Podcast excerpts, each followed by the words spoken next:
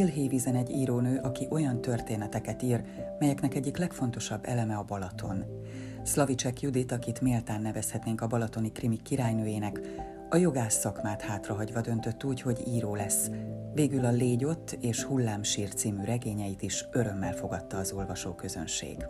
Beszélgetésünk második részében szóba kerül egy kedvenc karakter, a Balaton másik arca, a megérkezés érzés, de elugrunk a horvát szigetekre is.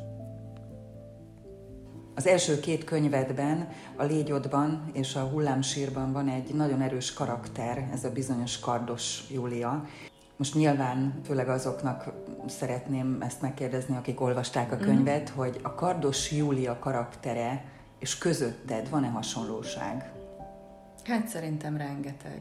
Ő úgy született, hogy kellett nyilván egy nyomozó figura, és ez teljesen egyértelmű volt, hogy nem fogok merni belevágni egy férfi karakterbe, hiszen nem vagyok. Tehát, hogy ha olyan mélységig szeretnél egy karaktert megrajzolni, hogy az lélektanilag is eléggé erős legyen. Azt gondolom, hogy főleg első könyves szerzőként, ez fel sem merült bennem, hogy nem nővel dolgozzak. És aztán valamit talán eltalálhattam, mert ő nagyon szeretett figura lett. És aztán egyre inkább, egyre mélyebben kezdtem el dolgozni vele, és a háttértörténete semmiben sem egyezik az enyémmel, azon kívül, hogy mondjuk jogász végzettségű ő is, meg én. Tehát neki nincsenek gyerekei, nincs párkapcsolata, alapvetően egy nagyon erősen ilyen kötődési problémás figura némi alkohol problémával. Tehát ezek a fajta karakterjegyek abszolút mások, de mégis a dolgokra adott reakcióiban, vagy a nyelvezetében, vagy a nyersességében, vagy akár a humorában nagyon sok barát jelzi vissza, hogy olyan, mint. Tehát nekem volt olyan nagyon jó barátom, aki olvasta a Hullámsírt, és írt, hogy te hangodon hallom ezt a nőt, tehát mintha te beszélnél. De szerintem ez teljesen tipikus minden szerzőnél. A két krimiben, amit az imént említettünk, nagyon érdekesek a helyszínek is. Erről beszéljünk már egy kicsit. Igen, ez egy sorozat, tehát Balatoni Krimik címmel fut, és az ihlette, hogy amikor mi ide költöztünk 7 évvel ezelőtt, akkor rám egy nagyon erős hatással volt a Balaton, mert egy teljesen más Balaton élményt kaptam, mint amit megszoktam gyerekkoromban a nyári egy hét táborozás, nyaralás, stb. Kapcsán. Tehát egy annyira erős impulzust kaptam a téli, meg őszi, meg tavaszi, meg teljesen üres, meg teljesen elhagyatott, meg nagyon, hát hogy mondjam, elvadult Balatontól, hogy úgy éreztem, amikor elkezdtem írni, hogy ez teljesen biztos, hogy én ezt meg akarom mutatni. És ez például megint egy olyan nagyon-nagyon okos döntésnek bizonyult, amivel azt hiszem, hogy talán a piacon ki tudtam tűnni, tehát tudtam valami újat mondani. És a könyvek sikerének ennek is volt szerepe, a helyszínnek, amiről mindenkinek van egyfajta képe, meg emléke, minden magyar embernek nyilván. És hát szerintem nagyon jó érzés olyan helyszíneket olvasni, ahol az emberek jártak. És hát irdatlan mennyiségű ilyen visszajelzést kaptam, hogy tartogattam a könyvet végig, amíg el nem érek Siófokig, és most itt vagyok, és megkerestem azt a sétányt, és itt állok, és nem tudom, és itt kezdem el. És ez szerintem jó döntés volt, a harmadik könyvemnek nem a Balaton lesz a helyszíne, biztos, hogy vissza fogok még térni a balatoni krimikhez. Ezt akartam kérdezni, hogy akkor a harmadik könyved megjelenése után várjunk, amíg le nem jutunk az Adriára? Vissza fogunk kanyarodni a Balatonhoz, de úgy, hogy igazából a harmadik könyv is csalóka. Mert az Adriára tart egy 6 tagú család, hogy megünnepeljék a családfő 60. születésnapját egy hajóúttal, egy vitorláson, de egy balatonfelvidéki borász családról beszélünk. Nem tudtam teljesen elszakadni, az idősíkokkal is játszom, és a helyszínekkel is, tehát több olyan jelenet van egyébként, ami a Balaton partján játszódik, ami nyilván az ott történő események megértéséhez szükséges ilyen flashback jelenetek, azok 100%-ban a Balatonnál játszódnak, úgyhogy ez egy vegyes sztori. Mikor jelenik meg a könyv, és mi lesz a címe? Viharcsapda a címe a könyvnek, már tördelésben van, én már tegnap láttam a borítóját, és szerintem fantasztikus. Ismét Tillai Tamás készítette, mint a hullámsírét is, és május végén lesz a boltokban, az előrendelés pedig valószínűleg előtte pár héttel fog majd megindulni. Judit, itt vagyunk most nálad, ugye már ezt elárultuk a hallgatóknak, ülünk az étkeződben, egy kicsit mesélj nekem a mindennapjaidról. Tehát hogyan élsz te itt Hévízen, hogyan telnek a napok? Hát van egy teljesen civil pénzkereső foglalkozásom is, természetesen, mert nem tudom, hogy mennyire nyilvánvaló a magyar olvasók számára, hogy a magyar szerzők nem tudnak megélni a könyveikből, legalábbis hát szerintem 5 alatt, 10 alatt van az a szerző szám, aki olyan szerencsés, hogy ebből élhet. És szerintem ők sem folyamatosan, hanem ha van egy felfutása mondjuk egy sorozatnak, mondjuk egy young adult-nél, fiatal szerzőknél tudom, hogy ők bevállalhatják, de ez abszolút nem jellemző. Tehát van egy olyan civil foglalkozásom, ami nagyon szerencsére kötetlen, tehát lakáskiadás, és ezt nagyon-nagyon szeretem, tehát nagyon örülök neki, hogy nem kell irodai munkát végeznem, mert túl sok volt, és igazából mindig az agyamat tartotta fogva. És most az, hogyha én takarítok, vagy mondjuk mángorolok, ágyneműt, akkor ez egy annyira mechanikus tevékenység, egyébként is nagyon kedvelem a fizikai munkát, nagyon, nagyon felszabadít. Tehát ez az egyik része az életemnek, most nyilván ez a holt szezonban nagyon-nagyon kevés, és ez segített ahhoz, hogy egy ilyen ciklikus életre álljak rá.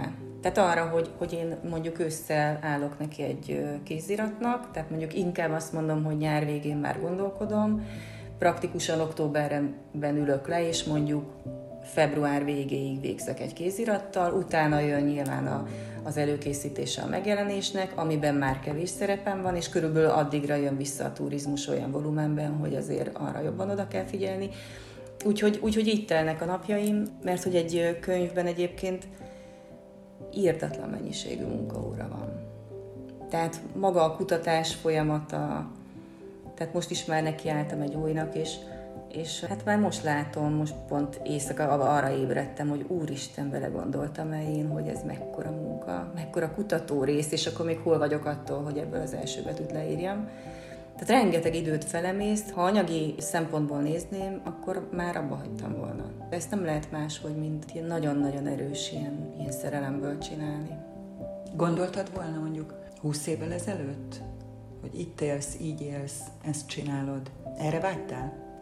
Nagyon szűken értelmeztem önmagamat 20 évvel ezelőtt a világban is, tehát valahogy az a szülővárosomba visszamegyek egy egyetem után, és ott élek, az valahogy logikusnak tűnt, és utólag azt gondolom, hogy egy hatalmas nagy csapdahelyzet volt, hogy akkor ezt választottuk, és akkor mi belefordultunk így családilag egy ilyen nagyon-nagyon kiszámítható életbe, ami valószínűleg nagyon rosszul hatott az én személyes ambícióimra. És nem úgy értem, hogy a közeg törte ezeket le, hanem én törtem le saját magamnak, mert oda szerettem volna tartozni, és ott erre nem volt szükség. Sok évig tartott ez a felismerés, illetve még akkor sem azt éreztem, hogy én ennél sokkal többre bet tudnék kihozni magamból, hanem azt éreztem, hogy valami nem jó.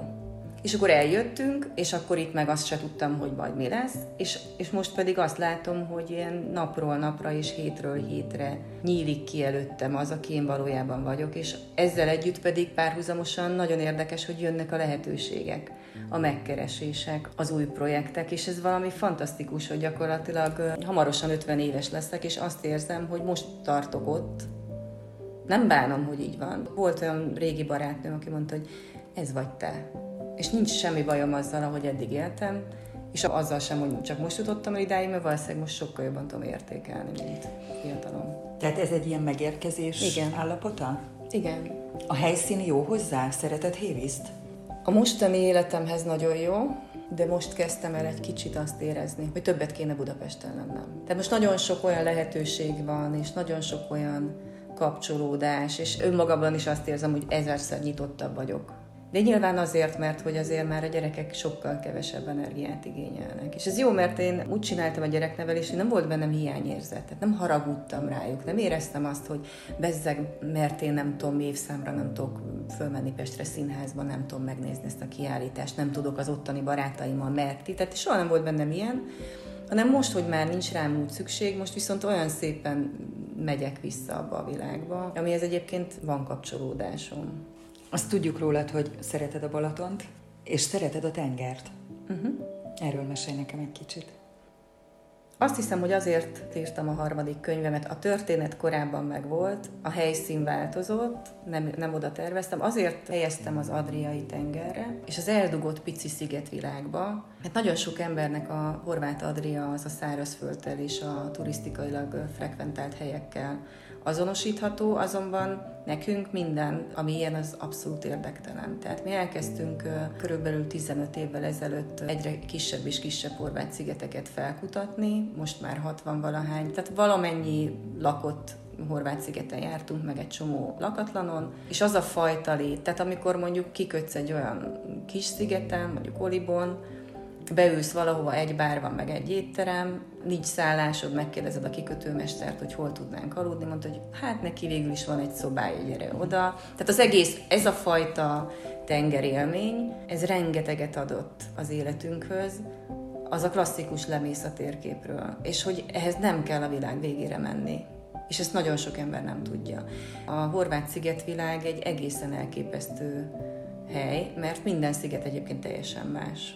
Tehát a szokásaik is, egészen szürreális élményekben volt részünk, és meg akartam egy kicsit mutatni az olvasóknak, hogy milyen is tud lenni a horvát tengerpart. Ha egy kicsit is bátrabban szervezünk oda nyaralást, vagy uram, bocsánat, nem szervezzük meg. Tehát, hogy milyen az, amikor tényleg a komfortzónából kijössz, és fogsz egy hátizsákot, és akkor a Jadrolínia aktuális menetrendjéből ráböksz egy szigetre, aminek ki se tudod mondani a nevét, és elmész oda, és mi lesz akkor? Így teltek a nyaraink nagyon-nagyon régóta. Az a nagy baj, amikor körbeérsz, akkor az olyan rossz. Amikor már nem tudsz vadászni, és akkor jön a best of. Egyszer a terveink szerint egyébként oda is szeretnénk költözni. Tehát ez a következő 8 éves terv. Egyébként valami hasonlót akartam kérdezni, hogy menjünk már egy kicsit így bele a jövőbe. Uh-huh. Hogy ez így engem mindig érdekel, hogy ki hogyan látja magát így a jövőben, vagy 10-20 év múlva, hogy egyáltalán látunk-e valami olyat, ami ha nem is a terveink szerint működik, de mondjuk valami egészen elképesztő lehet. Te mit szeretnél magadnak? Én nagyon hiszek a tervekben. Ha kitűzöl egy 5 éves célt, akkor nagyon tudatosan rengeteg energiát bele fogsz rakni valamibe. Ha ezt nem teszed meg, az 5 év az életedből pontosan ugyanúgy el fog csorogni. És ott állsz, és egyikünk elért valamit, a másiknak is letelt, de nem történt semmi előrefele vezető. Én nem mondom, hogy mindenkinek folyamatosan mindig változtatnia kell, de valószínűleg mi úgy működünk, hogy iszonyatosan tud motiválni az, hogy oké, ebből most kihozzuk a legjobbat, és csináljuk, de 8 év múlva már nem így szeretnék lenni, és nem így. És akkor minden, amit teszünk, az valahol ezt a célt is szolgálja. Tehát, hogy élsz bele, persze carpe diem, megéld meg a már tiszta sor. De közben mindig legyen valami olyan, hogy egyszer majd én még mást szeretnék. Tehát mi például horvátul tanulunk, iszonyatosan nehéz, nagyon-nagyon lassan megy, de hát tudjuk, hogy miért csináljuk, időnk meg még van rá, mert még a gyerek kicsi, tehát hogy még nem sietünk sehova, de ez már azért történik, mert tudjuk, hogy egyszer ott szeretnénk majd élni. Megtennéd, hogy ajánlasz a hallgatóknak más magyar szerzőket? Kíváncsi vagyok, hogy te kiket szeretsz, kiket olvasol. Ajánlom például Urubi Ágnás könyveit, a Szív utcát, ami egy nagyon-nagyon szép nőtörténet, és a saját múltját próbálta, és az identitását feltérképezni vele, és az új könyvét is, ami egy egészen más, és szerintem nagyon bátor könyv, amennyiben mondjuk a női szexualitásról, vagy a szexualitáshoz való viszonyról nagyon őszintén és kendőzetlenül ír. Tehát Urubi Ágnest mindenképpen ajánlanám. Aztán, ez így most nagyon nehéz. Akkor nézzünk krimit. Ha valaki klasszikus, a szó jó értelmében vett régi vágású, de nagyon-nagyon jó pörgős krimit szeretne, Koréti Lászlót ajánlom. Akkor maradjunk még mondjuk a kriminél. Többen vagyunk női szerzők, és ez szerintem nagyon-nagyon jó, mert hogy teljesen más típusú könyveket írunk, tehát hogyha mondjuk Cserhát Évát vesszük, feminista krimit ír, abból a szempontból, hogy olyan női témákat dolgoz fel, amik nagyon-nagyon fontosak, de közben meg nagyon jó krimik, tehát hogy teljesen jól működnek krimiként.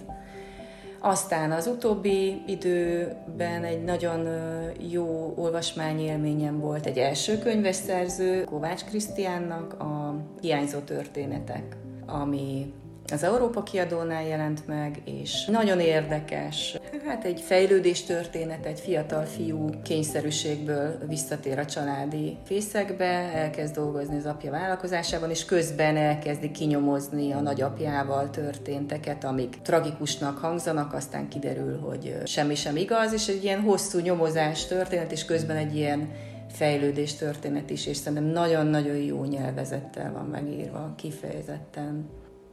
Mindenevő vagyok, és a szakmám miatt rengeteg olyat is olvasok. Például most Harry Herceg memoárját olvasom, a tartalékot, de nem azért, mert Harry Herceg magánélete nagyon érdekel, hanem mert van egy új projekt, és Harry könyvét mindannyian tudjuk, hogy nem Harry írta, hiszen ezek általában úgy szoktak működni, hogy van egy szellemíró, aki nagyon is birtokában van a mesterségbeli tudásnak, és írdatlan mennyiségűt beszélget az aranyjával, és aztán utána az ő szemszögéből ír egy nagyon mély sztorit, és történetesen Harry könyvét a világ legjobbnak tartott szellemírója, Moehringer írta, és én azért olvasom ezt a könyvet, mert el akarom lesni, hogy csinálja, mert van egy olyan projekt, ami igaz, hogy hosszú távon is nem, tehát 1000 helyen még elbukhat, de most nagyon-nagyon érdekel, és ebből a szempontból például ezt most szakmai kíváncsiságból, tanulás céljából olvasom.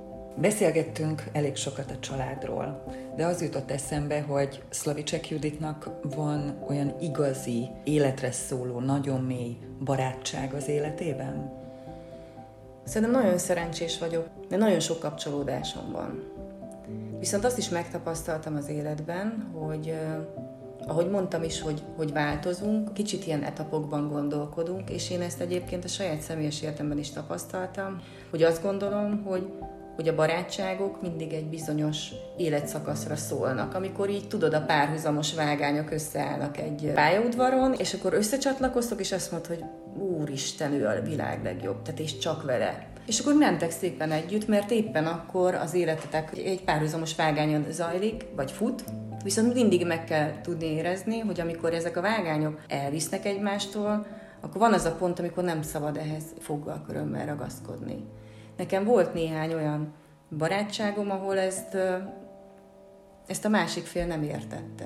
És árulásnak, vagy nem is tudom, igen, egyfajta, igen, hűtlenségnek érezte. És én azt gondolom, hogy ez a világ legtermészetesebb dolga. Én nem gondolkodom például élethosszig tartó barátságokban, és tudom, hogy másnak van, de én akkor lehet, hogy valószínűleg alkatilag vagyok rá alkalmatlan. Van egy-két olyan barátom, aki mondjuk, hát ha a legrégebbi kapcsolódásomat veszem, akkor az mondjuk a bölcsészkar legeleje, ami 20 éves, ami még kitart, de egyébként pedig én tényleg inkább ilyen ciklusokban vagyok. Nagyon szorosan emberekkel, és aztán utána leválunk egymástól, és akkor más dovagép, meg az élet, és én ebben nagyon hiszek. És a barátságban elsősorban semmi más nem fontos, csak az egymás maximális támogatása. Tehát az a fajta sisterhood, az szerintem egy hatalmas érték. Az a valódi, hátsó szándék nélküli, tiszta megtámogatása egymásnak érzelmileg, ez az, ami szerintem a legfontosabb a női barátságban. Hozzáteszem, nekem egyébként egy csomó férfi barátom van, főleg szakmából, onnan szinte csak az, és nálam például tökéletesen működik. Könnyen elengeded a dolgokat ezek szerint? Tehát például helyszíneket is, tehát egy pillanatig nem okozott problémát mondjuk házak eladása. Soha. Tehát amikor mondjuk az előző lakhelyünkön járok, és akkor mondjuk elmegyünk autóval a régi házunk előtt, és mondjuk pont egy régi barátnővel ültem, és mondta, hogy megdobban a szíved, érzed úgy, hogy nem. És ez nem egy rossz fél, magamban nézik, és azt mondom, nem. Tehát ez már nem én vagyok, és nem, abszolút nem kötődöm így dolgokhoz. Most ebben a pillanatban, ahogy itt ülünk, mi az, amit leginkább kívánnál magadnak, ha kívánhatnál? hogy adassék meg nekem az a luxus egyszer, hogy csak az írással foglalkozhassak. Ez egy anyagi kérdés, hiszen mindannyian abból élünk. Ez majdnem inkább ilyen vágyálom kategória, de igen, azt nagyon szeretném, hogy a fókusz csak arra mehessen. Judit, akkor azt kívánom neked, hogy a fókuszod ott legyen majd, ahol te szeretnéd, írjál minél többet, és nagyon szépen köszönöm a beszélgetést. Nagyon köszönöm én is.